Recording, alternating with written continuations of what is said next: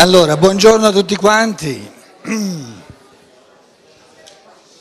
Spero che tutti abbiano avuto una buona nottata e oggi ci aspettano di nuovo pensieri molto importanti, ovviamente.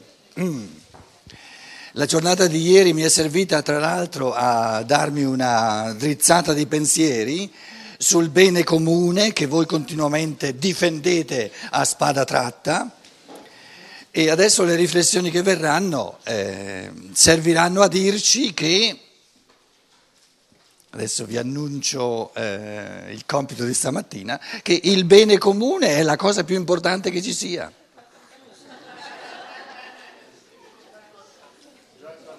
E ve lo dimostrerò apoditticamente, quindi eh, allacciate le cinture, capito?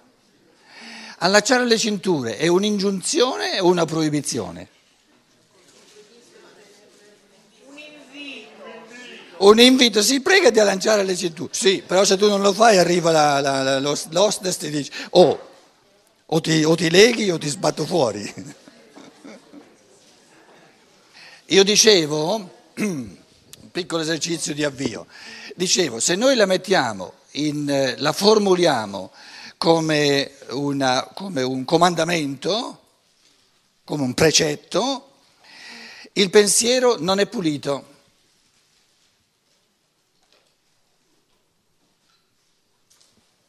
Perché un precetto, una legge, qualcosa da fare deve valere per tutti, deve, deve essere generale. Allora tutti dovrebbero allacciarsi. Invece è proibito volare senza essere allacciati.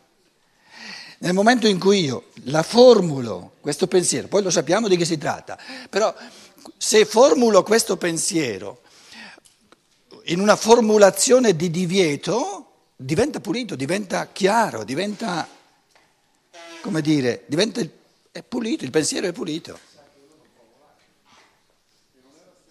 Che non è la stessa cosa, perché ehm, il divieto è qualcosa che devono fare. Invece l'ingiunzione è qualcosa che devo fare. Che differenza c'è tra qualcosa che devo fare e qualcosa che devo non fare? Qualcosa che, che devo non fare, se non mi tocca, non mi fa nulla. E soprattutto se non la voglio non mi fa nulla. Ma se devo vengo preso, vengo preso per il collo. Questa è una differenza, psicologicamente una differenza enorme. Devi, devi, devi. Quindi il dovere mi prende per il collo, mi impone qualcosa. Quindi lede per natura la libertà. Quindi il dovere comune prende per il collo, lede per natura la libertà. Perciò io vi dirò che il bene comune è la cosa più importante, ma il dovere comune non esiste. Questo sarà il compito di stamattina. Allora ripeto il, il concetto. Eh, una cosa... Eh, come dire, una, una, un, un, accordo che prendiamo. No? Il fatto di volare allacciati è un accordo. Accordi, regole del gioco ci, ci, ci, devono essere. il concetto è, cari signori e signore, eh, signore e signori, se tutti volano senza essere allacciati e succede un po' di turbolenza, succede un po' di... Eh, eh, eh perdiamo un sacco di tempo tutti, eh, eccetera, eccetera, eccetera, quindi lediamo la libertà di tutti. Allora ci accordiamo che è più eh, intelligente volare allacciati. Però non è, non è qualcosa che mi si impone. È un divieto, perché io, io non, sono, non sono obbligato a volare. Vuoi volare, ti è vietato di volare senza essere allacciato. È un divieto. Invece se io la metto come, come dovere, allora de- adesso io, mentre mi sto allacciando, ho la struttura interiore psicologica di uno che è costretto a fare qualcosa. No, non mi, non mi si costringe a fare nulla. Ci siamo accordati e, e sono d'accordo anch'io se, se, se, se eh, penso intelligentemente, che è vietato volare senza allacciare la cintura.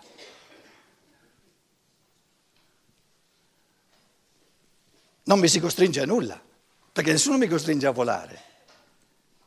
Quindi si, un, un'ingiunzione è un'imposizione, è, un, è una, un, un intervento nella mia libertà. Invece un divieto, basta che io non voglio contravvenire al divieto, va tutto bene. Io non voglio volare senza essere allacciato.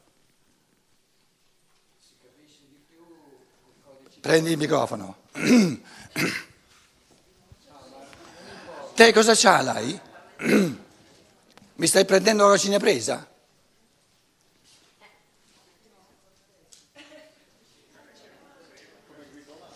Capito? Sta seduto, dice, dice io, mica è vietato farlo, dice lui, capito? mica mi chiede se sono d'accordo, non lo fa. Allora. No, dicevo semplicemente il, conce- eh, il codice della strada. Il codice della strada. Io non sono costretto ad andare a destra. No? No, non sono costretto a, a andare in macchina. Eh sì. Sì, però, però, però No, no, no, no, ma c'è, attento, no. No, io c'è, non sono costretto. Cioè... No, c'è un divieto di svolta a destra. Non ci vado, so che non ci vado perché... È un divieto, eh, sì. non è un'ingiunzione. Scusami, per chiarire, visto che ne abbiamo parlato, quindi non è assolutamente un fatto, diciamo, grammaticale. No, non è soltanto un fatto grammaticale. Eh, non è soltanto un fatto grammaticale. Eh, allora che fatto è? No, dicevo, come abbiamo detto. Sì, ma che fatto è? Dimmi tu, la, cerca tu di articolare la differenza psicologica. Io sto parlando di una differenza psicologica enorme, che la struttura mentale dei comandamenti, delle leggi, delle ingiunzioni, de, del dovere mi martella continuamente, infrange continuamente la mia libertà, continua a dirmi quello che io devo fare. E io dico, ma lasciami in pace. Invece il senso del divieto è guarda che se tu fai questa azione comprometti la tua e l'altrui libertà, allora non lo voglio. Certo. E non lo faccio. Viene lesa la mia libertà quando io non faccio ciò che non voglio perché lede la mia libertà? No, perché non lo voglio. Quindi, ripeto il concetto, c'è una differenza enorme nel vissuto, nel reale vissuto, tra un'ingiunzione, un comandamento, una legge, un dovere che è qualcosa che devo fare, è un divieto, una proibizione. Perché una proibizione ha soltanto ragione di esserci quando la maggior parte almeno di quelli che hanno un minimo di barlume del cervello sono d'accordo. E finché una maggioranza non è d'accordo, una cosa non va vietata. Un'azione va vietata soltanto quando c'è una maggioranza che, che, è convinta questa azione, se la si compie, lede, compromette la tua e l'altrui libertà. E una maggioranza basta, eh, mica... perché il, nel, nel, karma, nel destino, ognuno si deve prendere gli, gli esseri umani che gli sono intorno così come sono. Eh, lì, lì, ti sei incarnato, lì, lì, vivi, quella è la tua esistenza. Però quando una maggioranza dice questa, questa azione va proibita, va proibita, punto e basta. E io dicevo, una società matura, più è matura, più sarà guardinga nel proibire.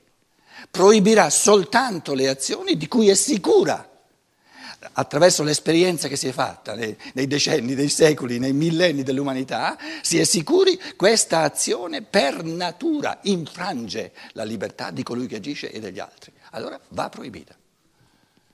E io dicevo, la morale negativa di ciò che proibisce tende ad essere minima se è saggia in modo che soltanto quelle azioni vanno proibite e l'individuo se le vieta lui stesso e quindi non le compie, che altrimenti lederebbero la libertà, quindi il senso del divieto è di rendere possibile a tutti il massimo di libertà. E questo è bello, e questo è bello.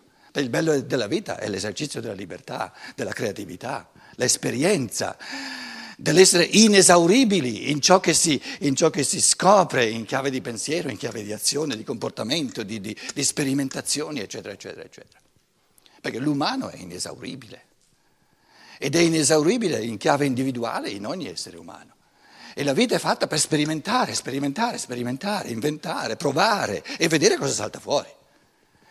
E perché ci sia questa libertà bisogna che tutte le azioni che compromettono, che ledono o che precludono questa libertà, ognuno se le proibisca. Ma Ma se io, se io ehm, ho capito che una certa azione lede la libertà mia e altrui, non ho bisogno di proibirmela, non la voglio proprio e quindi resto libero e non la farò mai.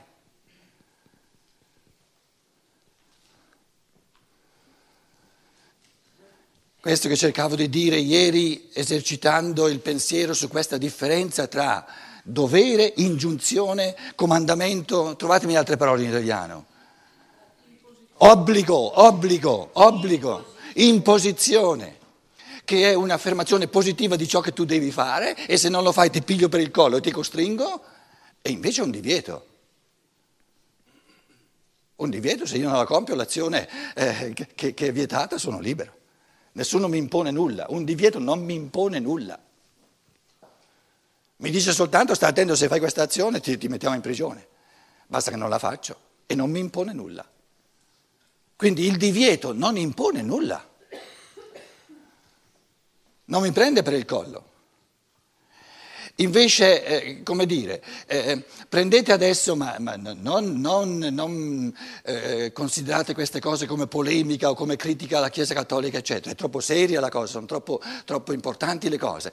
Prendete la morale cattolica, ti piglia per il collo, ma, ma ti asfissia, non puoi più muoverti. Devi, devi, devi, devi.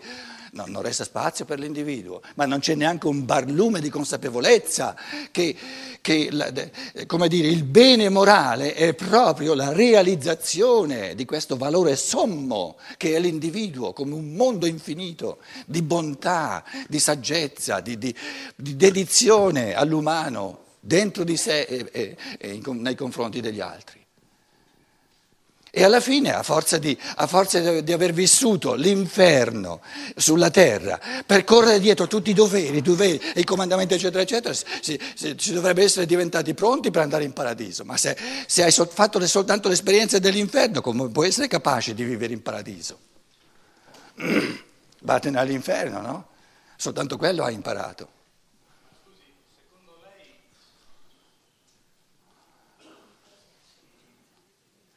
Quando qualcuno mi dà del lei devo stare più attento. Eh. Quale percentuale dell'umanità eh, tende a valorizzare la libertà e quanta invece intende e gode nel impedire la libertà altrui, il potere, eccetera? Fai una domanda di calcolo quantitativo? Sì, perché la quantità costituisce una forza. Cioè se, se questi ideali di libertà sono confinati a un minimo di persone, c'è poca incidenza nel reale. Questo, mm. E questo è un problema. Per te? Penso anche per molti altri. Comunque diciamo per me. Una domanda importantissima, ci porta via un pochino, allora ehm, ci dedico due tre minuti come spunto di pensiero. Um, una riflessione, l'individuo adesso come tu che sei di seduto ascolta queste parole che io sto dicendo e dice, mm, sì, sarà molto bello quello che dice, però campa cavallo che l'erba cresce, guardati la realtà intorno. La risposta migliore, secondo me, più feconda per il pensiero, le risposte mm, più belle sono quelle che attivano, incentivano il mio pensiero, cioè che ah, adesso ah, sì, sì, se seguo questo filone capisco le cose sempre meglio. E da duemila anni si è cercato di dire, poi la Chiesa, il cristianesimo tradizionale ha frainteso tante cose, ma il concetto fondamentale di ciò che è avvenuto duemila anni fa non è che lì è successo un Cristo eh, eh che, che ha maggiorato l'area del dovere, dove, dove poi il gruppo eh, esercita il suo potere schiacciante sull'individuo. Il fenomeno di duemila anni fa è il fenomeno puro dell'umano perché l'individuo questo individuo che è l'archetipo dell'umano, ha esercitato una forza tale da essere più forte che non tutti i poteri di questo mondo.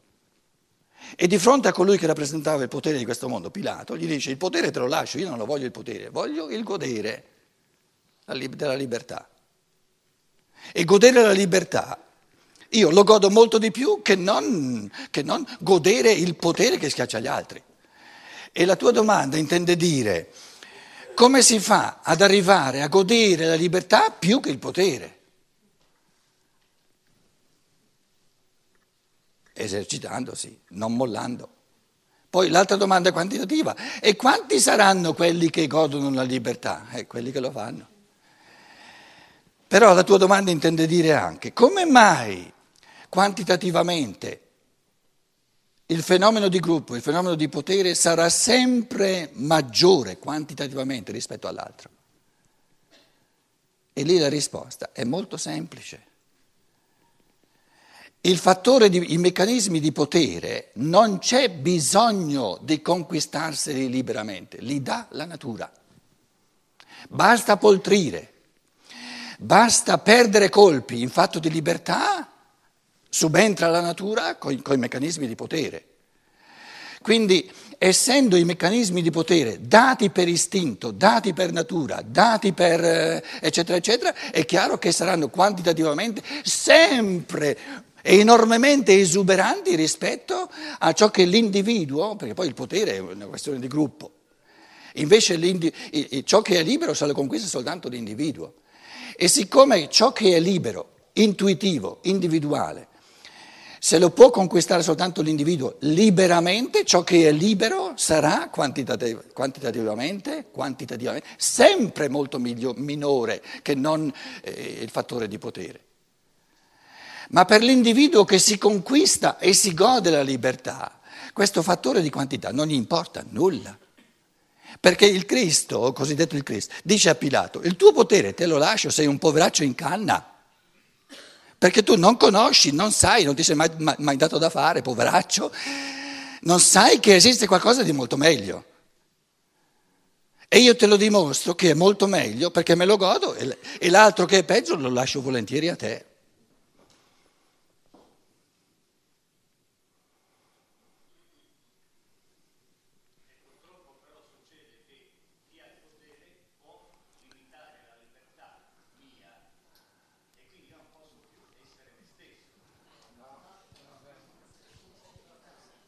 Ripeti il pensiero. Cioè, il Guarda, c'è, un, che... c'è un sacco di gente che ti ha detto subito no, no, no. Ce l'ha, ce l'ha adesso. Dai, eh, ripeti il pensiero qui davanti non ti è sentito. E poi continuiamo, eh, se no... Sì, no, volevo solo dire questo, che se però chi ha il potere è in grado, tramite il potere, di, lim- di limitare la mia libertà, di soffocarmi, e io quindi, e io e e tutti gli altri che vorrebbero eh, espandersi in, questa, in, questo, cioè in questo godere della libertà non lo possono fare.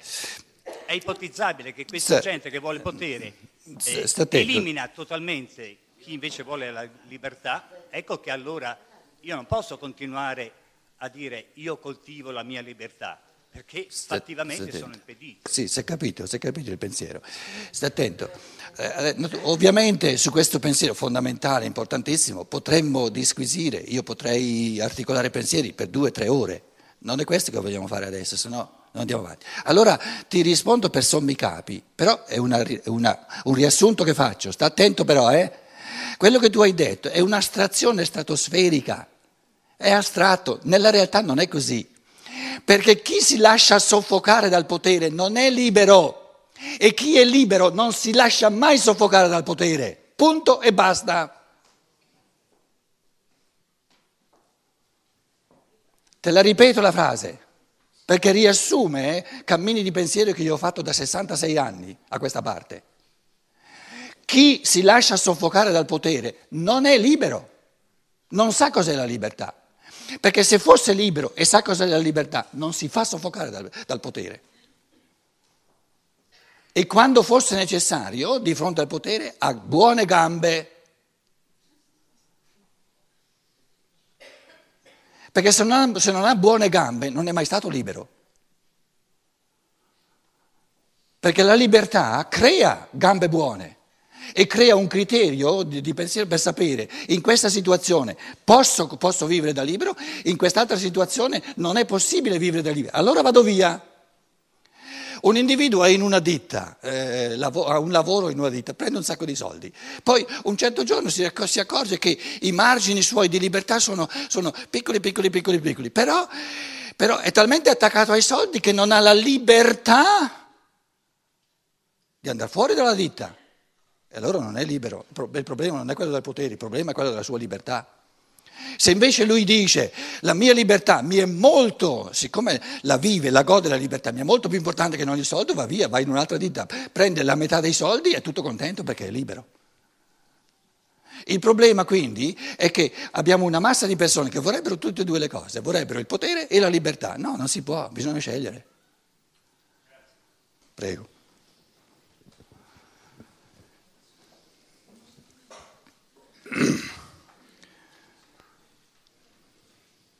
L'ho, l'ho, detto tante volte, ero un bambino piccolo, un contadino, il 4 di 10 figli, eh, forse tu non c'eri. Mio padre, eh, me lo dimenticherò mai, avrò avuto 7-8 anni, mi disse, tu prima di tutto, anche se tu devi dar la mano all'ultimo sindaco di questo mondo, pensaci dieci volte, perché se, se è riuscito a diventare sindaco ci deve essere qualcosa che non va. Diceva lui, eh, mio padre contadino.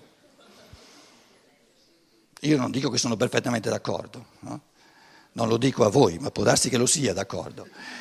E mi diceva, tu di fronte al potere hai soltanto due possibilità. Ero piccolo, eh, ma non l'ho mai dimenticato perché così papale la cosa. O diventi più potente di colui che è potente, allora gli dai tu una botta in testa. Però pensaci due volte, per diventare più potente del potente è uno strapazzo, non da poco. E può darsi che va a ramengo tutta la tua libertà, per mettere in atto i meccanismi di potere che ti fanno diventare più potente del più potente di tutti. Perché diventare più potente, dovrei diventare io più potente dell'America, per esempio. No, non ci ho mai provato. Allora ti resta soltanto l'altra alternativa. O diventi più potente del potente, oppure hai gambe buone e tu da contadino, insomma, te la caverai. Se ti tieni le gambe di, di contadino, sono buone, resistenti. In altre parole, eh, eh, intendeva dire di fronte al potere, cioè, creati spazi di libertà, tirati via un pochino, perché il potere, cioè, certo che ha la possibilità, se tu gli resti vicino, ha la possibilità di schiacciarti. E vai un po' più lontano. Com'è? Prendi il microfono.